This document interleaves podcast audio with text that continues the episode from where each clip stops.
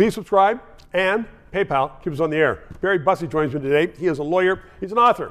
Here's the book, 210 Celsius. It's about the truckers, and we know now the federal court saying the federal the government made a mistake in invoking Emergencies Act. Aside from this very airbrushed picture of you on the back cover, we hardly recognize you. Uh, you talk about what the impact of this is, this was for Canada.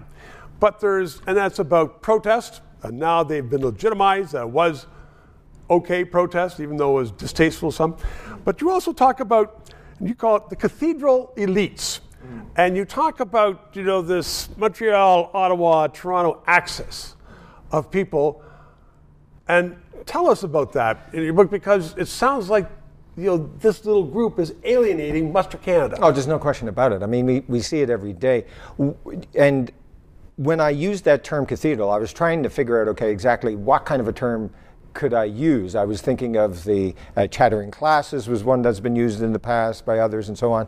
And I came across this term, um, uh, the cathedral, out of a, a political uh, op-ed piece or something that I saw in the States, and I thought, man, okay, well that that is, you know, kind of gives the idea. In other words, it's a large group, and they're not necessarily all working like, uh, you know, someone's controlling them or anything like that, but there is this this idea that there's only one right opinion, there's only one right group, there's only one right view on a host of issues, whether it's social, political, economic, you name it, it's there.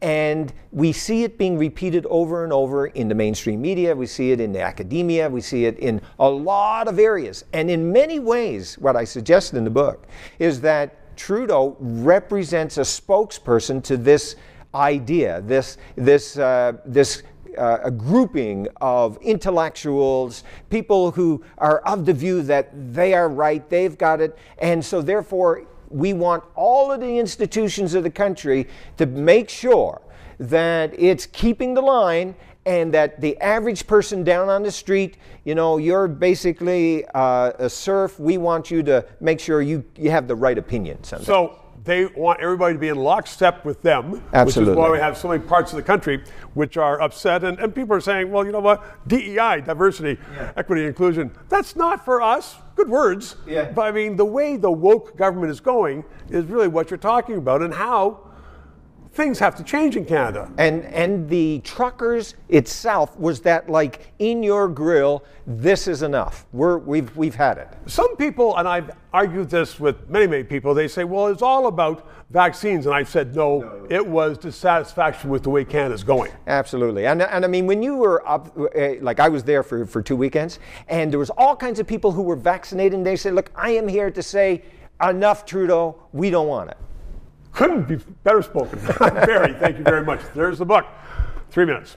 This show provides independent analysis of the issues. We are not paid by the government. And as I am finding, so much business in Canada relies upon various governments that they don't want to sponsor or advertise on a show which may become controversial, which talks about liberty, freedoms, sometimes criticizes government. I've had guests on that support the government. But people are saying, you know what? We don't want to bite the hand that feeds us, i.e., government, which is why I hope you'll subscribe and contribute to keep this show on the air.